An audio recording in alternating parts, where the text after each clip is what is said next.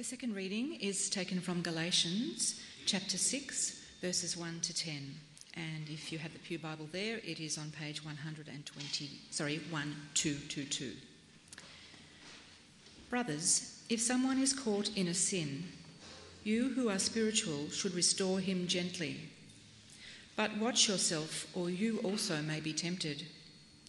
Carry each other's burdens, and in this way you will fulfill the law of Christ.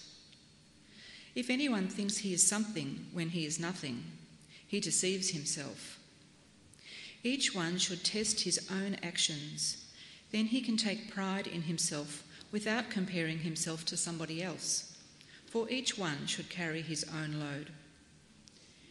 Anyone who receives instruction in the word must share all good things with his instructor. Do not be deceived. God cannot be mocked. A man reaps what he sows. The one who sows to please his sinful nature, from that nature will reap destruction. The one who sows to please the Spirit, from the Spirit will reap eternal life. Let us not become weary in doing good, for at the proper time we will reap a harvest if we do not give up. Therefore, as we have opportunity, let us do good to all people especially to those who belong to the family of believers. Uh, thank you, uh, Moya, for reading that passage of scripture for us this morning. Let's, uh, let's come to our God in prayer. Let's pray. Heavenly Father, we thank you for your word. We pray that as we sit under this word, that your spirit will take this word and give us the ability to apply this in our lives. We pray that your Spirit will be at work in our midst today. And we thank you for the inspired, infallible, inerrant Word of God. We humbly, humbly come to you this morning. In Jesus' name, Amen. Well, friends, this morning, if you're new to this uh, congregation today or you're visiting for the first time, we are uh, working our series on the book of Galatians, and we are winding down. Very soon we'll finish uh, Galatians. It's been a, a, long journey, but I hope it's been an encouraging one as well for us. Uh, we've got through some tough passages, but it's always been good to work through a book. And so this morning we're going to look at uh, Galatians chapter 6, verses 1 through to 5. I want to encourage you to keep your Bibles open to that, uh, to that chapter as well, which will be so good for us this morning. Today I want to speak on the topic of bearing one another's burdens. You see, life is about relationships. Of course, first and foremost, our relationship with God, which is so fundamental, and then secondly, our relationships uh, within our families, in the workplace, uh, at church, and in the wider world that we live in. Relationships are very much part of our daily living, and so it is important that we invest time in our relationships. Life is so short, uh, we just don't know what is around the corner, and so relationships are very vital. And so, so life is about learning how to love God and others and to value relationships and the way we relate to one another. I was thinking about that just uh, these last few weeks. You know, sometimes we can get so stressed about so many things we're upset with people, it doesn't take much. And then one day, we will be no more. That's how short life is. And we need to ask ourselves how are we investing our lives? How do we relate to each other? How do we speak to one another? How can we help each other?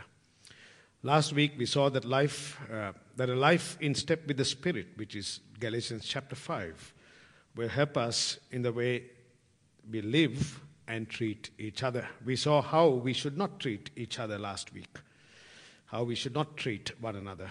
And today we continue to see how life led by the Spirit impacts our lives and our relationships. So, firstly, we want to see this morning what it means to restore one another from sin, what it means to care for one another, how we should consider one another, and what it means also to carry our own load in life. We're restoring one another. Have a look at Galatians chapter 6 and verse 1.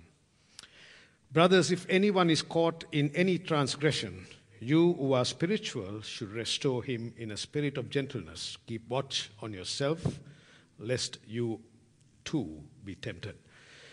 Now, here's the question, friends. Here's the question How should we treat a Christian who has fallen into sin and so publicly brought disgrace upon himself or herself? We can do a few things, can't we? we can be hypercritical. Oh, you Christian, what a disgrace you are. How dare you do this? What a terrible person you are. That's one way. The other option is to say nothing and give the cold shoulder. The third option is one of restoration and reconciliation with gentleness. What option would you choose? Think about it. How would we treat a Christian who has fallen into sin? It starts, the text starts here with brothers, which is a reminder that the church is God's family. We are adopted into his family as sons and daughters through faith in Christ alone. And this word to fall uh, means to fall beside or near something a lapse or deviation from truth and uprightness a sin, a misdeed. The phrase caught in any transgression could refer to someone caught in the act of a sin, just like the woman who committed adultery in John chapter 8, verse 4, or in some other act of sin. I think what we have here is sin. It does not refer to some general habitual sin because if this is the case, all of us will be caught out many times, wouldn't we? right? A general habitual sin. I think that the sin here is a serious moral sin that has significant consequences. There are consequences for our sin because we reap what we sow. All right? We cannot ignore open sin, so to speak. We are not to be quick to criticize, nor be afraid to confront. There are processes in place in the church to deal with sin, as stated in the Bible, and as such to exercise church discipline where it is necessary to do so for the good of the body. So notice the words in our text Brothers, if anyone is caught in any transgression, you who are spiritual should bring that restoration. Who are the spiritual friends? Who are the spiritual? See, they are those who are led by the Spirit. They are those who walk in the Spirit. They are those who keep in step with the Spirit. They are those to whom, in a church context, then, if are exercising discipline, to whom the leadership has been given that responsibility. They are those who are mature and wise and have grown in grace of Jesus Christ. And now notice the aim in dealing with someone caught up in such a sin. The aim here in the text here is very clear. If someone is caught in a sin, you who are spiritual should do something. And what is that? What does the text tell you? He should restore. Restore with a spirit of gentleness. You see, this word restoration comes from the Greek word, means to complete, to mend, to repair, to fit out. The term restoration was used in the setting of a dislocated bone. Has anyone had a dislocated bone? Yes, you have. Well, some may have here. If you played sports, if you play basketball uh, or, or footy or something like that, right? You have a dislocated bone. I have never suffered a dislocated bone because I never played contact sport. You might wonder why. All the sport that I played was with a cricket bat, as a straight bat. A good game to play. All right? I'm actually thinking of buying a little bat for my grandson and start giving him cricket practice. right? You see, you can have a dislocated bone. Can be a real problem right? And, and the, the idea is to put the bone back in place, and it must be a very painful thing to do so. But the end result is to bring about healing. And so also is restoration. The aim here is restoration. The aim here is healing. The restoration is to be done in a spirit of gentleness and not by some ungracious way of doing things. It is not one of trampling a person down to the extent of driving the person away from church, from family, or from the Lord. That is an abuse, a spiritual abuse. The goal of confrontation of sin isn't to condemn or demean a person.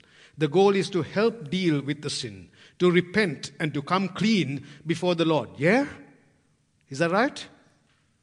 That's the goal, friends. The great example of this in the Bible was the prophet Nathan, who confronted King David after he had sinned. Nathan's goal wasn't to dethrone the king. 2 Samuel chapter 12. Right? He went to him out of love for his king, for his king, and he gently and firmly pointed to David's sin. David accepted his rebuke and repented. And the prayer of his repentance is in Psalm 51. And the Bible speaks of many committed people who stumbled into sin and disgrace. Let me highlight a few this morning. After the flood, what happened to Noah? He got drunk, remember? And he was found naked. I mean, imagine that. Noah. Abraham lied about his wife. Jacob, what did he do? He deceived his father and stole the inheritance that was meant for his brother. Jacob. Moses, he lost his cool and started hitting the rock. Right? King David, a man after God's own heart. The Bible tells us that. How can a man after God's own heart commit adultery and in the meantime plotted that, that you, uh, Beth, uh, Bathsheba's husband Uriah be killed? That's the plot. And that's exactly what happened. How did God deal with them, friends? These men did not just disappear from the scene, they come back to God. And, and we see that all five of these men are mentioned in the roll call of faith in Hebrews chapter 11. There is hope, right? For a forgiven, repented sinner. Think about the woman caught up in adultery. Remember that in the Gospel of John, chapter 8?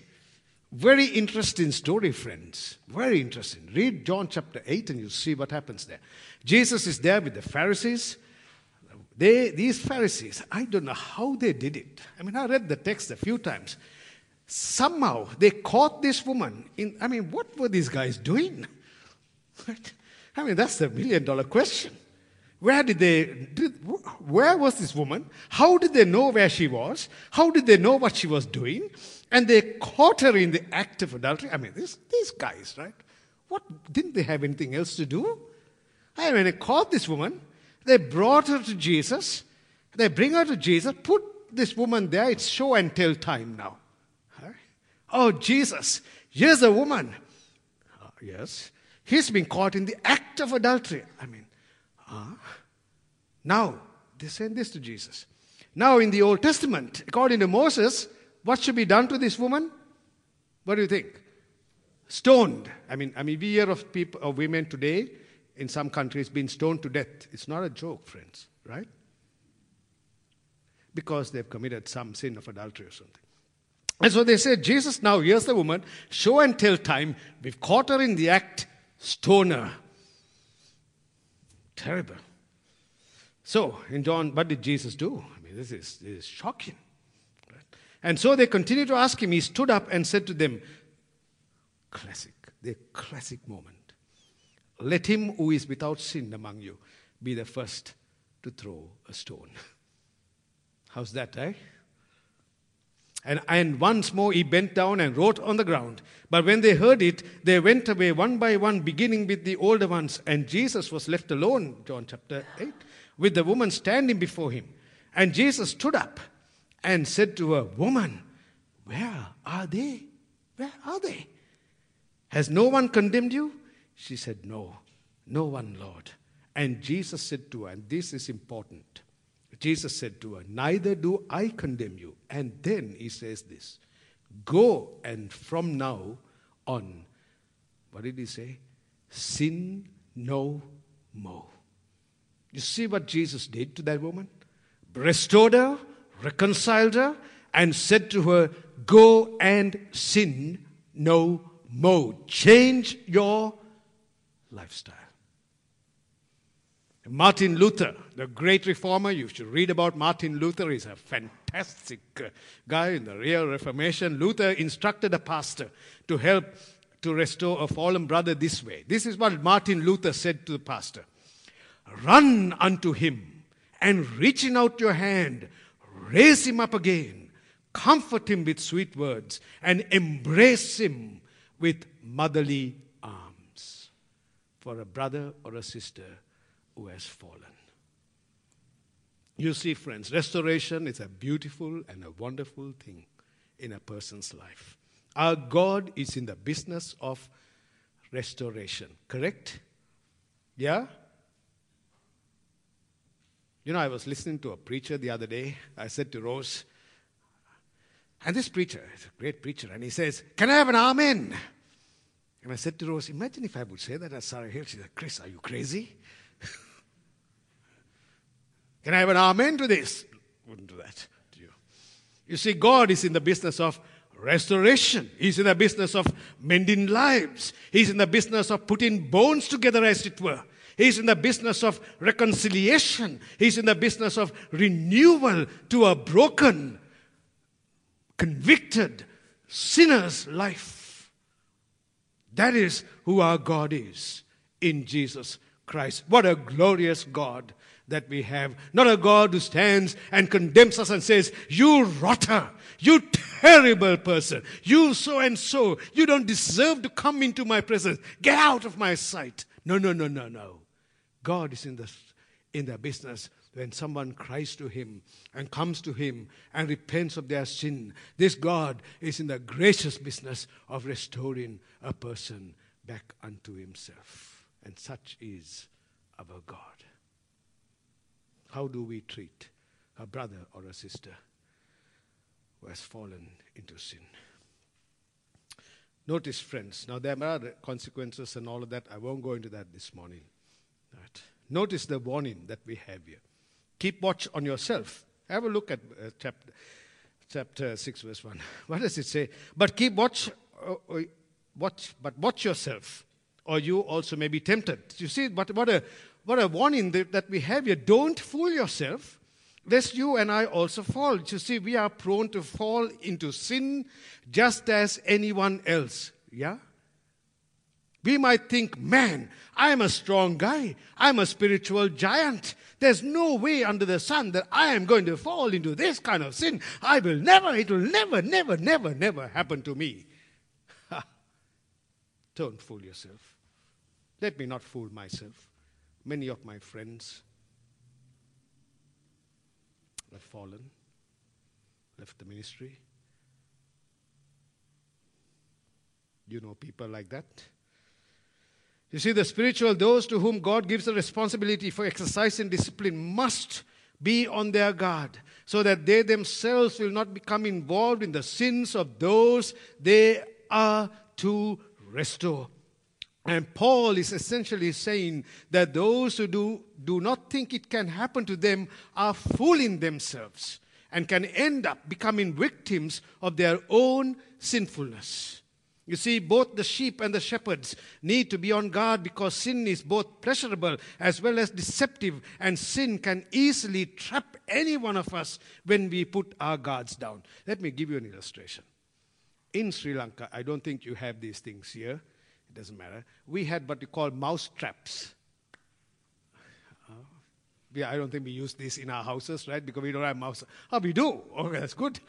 Right? because in Sri Lanka, we didn't have so much of these lovely ceilings. It was like concrete roof. And then the kitchen was made with other roofing uh, materials so that the ceilings were all protected when we cooked all the curries, right? And so sometimes there are rats running around, mice, terrible things. You sit there and think, whoa, that's a guy gone there. So in the morning you think, what am I going to do with this mouse? So you put a trap. Now I have I put this thing myself, put a piece of beef on the trap thing there and keep it there overnight. And I'm waiting now to hear the noise. and I get up in the morning and I run to the kitchen to see, is there a mouse there? And you know, sometimes it is there. It's a terrible sight. I still see it. The trap has fallen. He's trying to eat, eat the meat. Poor mouse, boom, he's gone. Right? You see what happens? It's like that with sin. You see, it's like a mouse trap. It's like a trap. Come and eat the bait. Eat the bait. Eat the bait. Eat the bait. Bang. You're gone. You see what I'm saying, friends? In, in 1 Corinthians chapter 10, verses 12 to 13, we have these words. Therefore, let anyone who thinks, this is important, anyone who thinks that he stands, take heed lest he fall. No temptation has overtaken you that is not common to man. God is faithful and he will not let you be tempted beyond your ability. But with the temptation, he will also provide the way of escape that you may be able to endure it. You see, friends, for example, our buildings have got exit signs. I don't uh, see it here, but we, we do have some exit signs, right? uh, in our emergency planning meeting, they said, Pastor Chris, if you're at the pulpit, there's an emergency, you've got to get all the people and get them out of the building. I said, I'll be the first one to run out. right? You'll be following me. See what I'm saying? Uh, I mean, we do have exit signs in other places. What is the exit sign saying to us? The exit sign is saying, that's the way you get out. That's the emergency exit. You know, I've been, most of us have been on planes, right? And, uh, and you know those, those uh, the stewardess or steward will come and give you illust- uh, uh any, what you need to do. Where are the exit? I see uh, Kay White is nodding her head. You know all about this, right? So, you know, exit signs. And so if there's an emergency, what they're saying is, man, I hope, when I hear that thing, I think, oh no, Lord, I hope I never have to have that situation. None of us want to have that, right? Trying to swim and all that kind of stuff. Man. Right? Here are the exit doors. If there's any emergency, get out. Now, what is Paul saying here in 1 Corinthians? When you are tempted beyond your ability, God will give, with the temptation, He will also provide the way of escape. So, friends, when temptation is coming our way, when you feel that the temptation is coming your way, look for a exit strategy. run, run, and run. Because it'll save your life. That's the point, isn't it? So be on guard 24 7. Then the second thing we see here is caring for one another in verse 2. Bear one another's burdens, so fulfill the law of Christ. The word bear, or this word burdens, means a heavy load or weight which is difficult to carry. What we see here is that as Christians, we all have burdens. Yes or no? Or am I kind of unique to this? Right? We all do. That's the first thing we see in the text. As opposed to prosperity theology that says, come to Christ and you'll have no problems. No, no, no. Christians do have burdens. Right? And what we see here is, contrary to any prosperity theology, Christians do have burdens. And we know that life is sometimes full of burdens, which at times can be really, really overwhelming. And the reality is that we all have burdens. For example, I was doing some visits this past week. I said to some of the congregation members that I visited this past week, tell me some of your, do you mind sharing some of your burdens? I'm speaking on this topic. Some of the issues that came up first and foremost was the issue of health, the burden of having a problem with our health. I think that's a major thing, isn't it? There can be burdens such as family issues, financial burdens, relationship breakdowns, divorce. One of the heaviest burdens in life is grief. When a loved one dies, it leaves an aching void and pain in our hearts. In our church family here, we have widows and widowers who know what it's like to lose a husband or a wife. There are parents in our church family who have lost their child.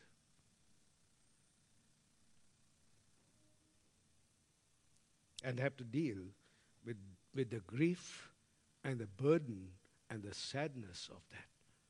I can't even imagine. I can't even bring myself to imagine what it must be like. So, burdens can be many friends. And we as Christians are not immune from the burdens of this life. And this is where we enter, I, I think, where we enter into each other's pain and grief and carry each other's burdens. It is in the time of deep crisis, in grief and doubt, that we need each other and, and most of all, the body of Christ. when circumstances crush us to the point that our faith falters. And that's when we need the support, the encouragement, the building up, the uplifting of one another, and not the bringing down of one another. And to carry someone else's burdens can be at times emotionally draining, yes? And physically at times challenging. And if you see someone, friends, struggling because of some kind of burden, be it emotional or physical or whatever, then help that person out. This is burden bearing. We are burden bearers. How's that for a phrase? All right? Burden bearers. And because in doing so, look at what the text tells us you will fulfill the law of Christ. And what is the law of Christ? The law of Christ is love. Jesus said this a new in, in John chapter 13, verse 14, a new commandment I give to you that you love one another just as I have loved you. You also are to love one another. By this, all men will know that you are my disciples if you have love one for another. So we start to look around. We see if someone is burdened and to say to such a person, Let me help you carry that burden. Let me help you carry that burden. Don't carry it alone. Let me help you. And you know what, friends? There are sometimes burdens that bring us down. Sometimes it comes to our own selves with a terrible way that we can hardly stand. Ever felt crushed? Ever felt burdened? Ever felt that the load is too much? I read this story about a farmer who saw a man standing by the road with a heavy bag of potatoes on his back. So the farmer stopped his truck and said to this man, Friend, the cab is full, but if you like to sit in the back, I can drive you into town. The man was thankful and climbed up in the back of the truck and sat down. And as the truck pulled away, the man kept, get this, the man kept the heavy bag of potatoes on his shoulder. So the farmer stopped his truck and said to the man, Friend, lay down your bag. Why are you still holding it onto your shoulder? And the man said, This, oh, I thought it might be too heavy for the truck. so I'm still carrying it. I mean, it's, absurd, isn't it? It's absurd. You see, sometimes we can come to the Lord and give Him our life, but we can hang on to our burdens. So Jesus said, Come to me, all you who labor and are heavy laden, and I will give you rest. Take my yoke upon you and learn from me, for I am gentle and lowly in heart, and you will find rest for your souls. For my yoke is easy and my burden is. You see, when Jesus says, Take my yoke upon you, it can sound like he is going to give us something else to deal with. You say, I've got a heavy burden, Lord. I don't need to take your problems on, on me, you might say. A yoke is actually a, a, a board that has two arches on it, and it's put over two cattle so that they can pull a cart. Uh, in some countries, you have what they call bullock carts, right? You may have seen them, right? Two cows, the, and, and, they pull this cart. The value of a yoke is that it halves the load. And without a yoke, one cow's got one cow has to pull that entire load by itself. But if you yoke up the cow with another cow, then the two cows will pull the load together and the load is half as heavy. And so when Jesus says to take up his yoke upon you, he is not saying he's going to give us more problems. What Jesus just wants to do is to share that load with us. He's going to share your load. He's going to take your load upon himself and bear it for you. Wow. And so he says, Come, learn, take. This morning, how about you, friends? Have you come to this God? You know, I was listening to a song In fact, I was listening to a few in preparing this sermon, this talk. And I had my son in my office. He's working on his side, and I'm working on my side. And I put these two um, songs. Well, I'll tell you the first one. Um, it's called Burdens Are Lifted at Calvary. Do you know that one? Yeah? It Goes something like this Days are filled with sorrow and care, hearts are lonely and drear. Burdens are lifted at Calvary, for Jesus is very near. Burdens are lifted at Calvary. That's how it goes. Calvary, Calvary. Burdens are lifted at Calvary. That's how it goes, friends. And when we come to this God, come to this Jesus, He can carry that load, which is too heavy for us to bear.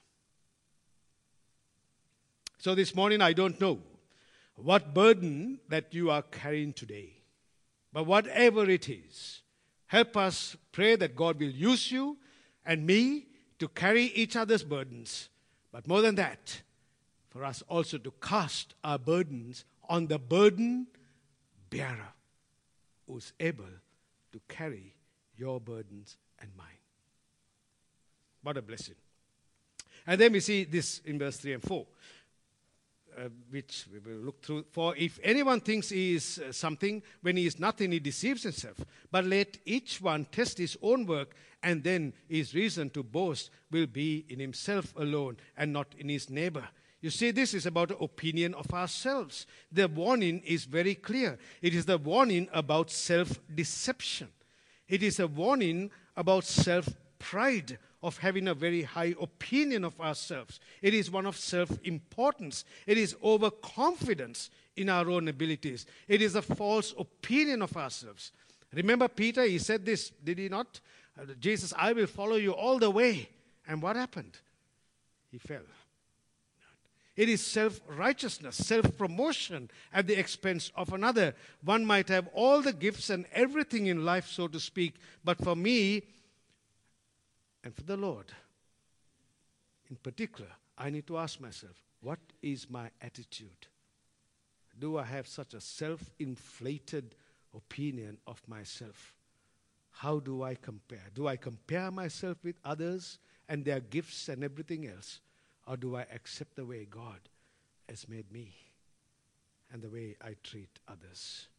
When Augustine was asked, this is great, what we might call the law of Christ, Augustine said this. This is what he said. First, humility. Second, have a guess? Humility. Third, have a guess? Humility. right? Okay, so first, humility. Second, humility. This is like an auction, right? Third time, it's humility. That's what it is humbleness, humbleness, humbleness. Because God exalts the humble and He brings down the proud. That is our God, friends. You see, now we understand this word nothing, isn't it? It does not mean that we are worthless, that we are, because we are made in God's image. The point is that we are nothing without the grace of God in our lives. And we begin to see our lives in the light of God's grace to us. Last night I was speaking to a Sri Lankan friend, a Sri Lankan person I met for the first time. And we were talking about our lives back in Sri Lanka. What it meant for us to come out, for me in particular, to come out from a, a faith that I never had in Christ. We had everything we need, materially speaking, magnificently provided. But we ended up saying all of those things are nothing in comparison to Christ. He was saying to me, I can go back and I have drivers, I have chefs, I got everyone cooking for me, doing stuff. What am I doing here in Australia? I got to drive my own car, I have to wash my own car, cook my own food. We're kind of discussing these things. But no, no. What we came to a conclusion is having church family, having Christians, and becoming a Christian is bigger than any of those things. You see, friends, how do we see ourselves this morning? We deserve nothing, But God has touched our lives by His Spirit, and meekness and humbleness then comes part of that. And but let each one test his own work. Keep going very quickly through this.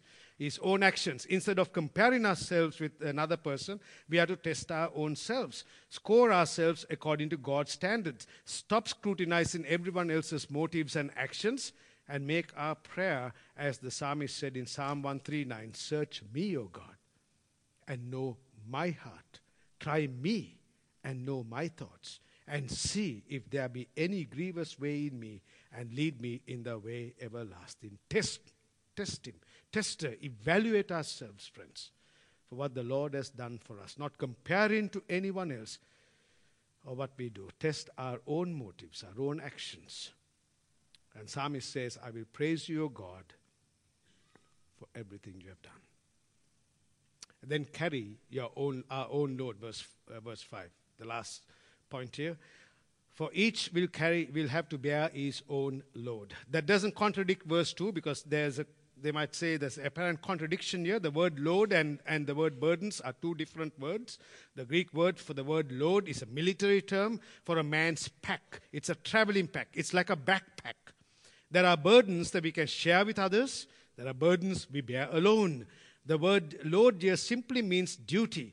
It means, friends, it means this the general matters and obligations of life. It is like we are in the army. We put on our kit and we go on. We have a backpack to carry, a kit to bear, and we cannot transfer those responsibilities to others. We got to take care of what God has given to us. It doesn't particularly mean something really heavy, just the normal, routine, generic deals of life. And so here the load is personal. As someone said and put it well, every man must shoulder his own pack. That is, we face the daily struggles of life. And as we do so, our fair share and carry on what God has given to us in this life, we continue on. We are not to be a burden to others. Instead, we are to get on with life. It is the weight of our own responsibility before God, individual responsibility. We are to do this recognizing that we will stand before God one day and answer to Him on what we have done and left undone. So, as we conclude this morning, as we bear each other's burdens, let us restore one another in the ministry of restoration from sin if the event does come up. Let us care for one another by carrying each other's burdens. Let us consider one another, how we deal with each other, and let us carry our own load. But, friends, you know something? We all have one burden in common. One burden is common to all of us. And you know what that is? It's the heaviest burden that we'll ever carry in our lives and it's the burden of guilt we bear because we are sinners. And that burden is too heavy for anyone to bear alone. It's too heavy for us to share it together. And there's only one, and only one who can carry that burden. And he has already carried it to the cross. Our sin and guilt burden has been lifted at Calvary. Listen to the amazing words of, about Jesus spoken in Isaiah 53. Surely he took up our infirmities, he carried our sorrows, he was pierced for our transgressions, he was crushed for our iniquities. The punishment that brought us peace was upon him, and by his wounds we are healed. The Lord laid on him the iniquity of us all. And Jesus is the burden bearer for your sin and for mine. So, as we repent, as we turn to Him, as we trust in Him alone, our guilt and sin has been dealt with at the cross. Let me close with the words of another song. I told you I was listening to some of these hymns. I was in the mood of listening to hymns last week because I was preparing my sermon and uh, I needed the encouragement from God's word and everything else. And this is what I, I, I, I was listening to. He, he touched me. Uh, do you know that song? He touched me. Some of you do. It says this shackled by a heavy burden, neath a load of guilt and shame. Then the hand of Jesus touched me, and now I'm no longer the same. He touched me, oh, he touched me. And oh, the joy that floods my soul. Something happened, and now I know. He touched me and made me whole. And then verse 3 goes like this Since I met this blessed Savior, since He cleansed and made me whole, I will never cease to praise Him. I'll shout it while eternity rolls. He touched me, oh, He touched me, and oh, the joy that floods my soul. Something happened. Now I know He touched me and made me. Has He touched your life? And if He has, and we know He has, then let's praise Him this morning and pray that we'll be the kind of people that He would want us to be. Amen. Lord, thank you for your word. Help us, Lord, to come to you this morning and find rest in you. As Jesus said, Come unto me, all you that labor and are heavy laden, and I will give you rest. Lord Almighty, eternal God, I pray your abundant blessing upon your precious people here this morning. Lord, forgive us where we have failed. Forgive me for my sins. And help us, Lord, to be united in Christ by caring for each other, sharing the load, and most of all, trusting you that you are the sin bearer. In Jesus' name, Amen.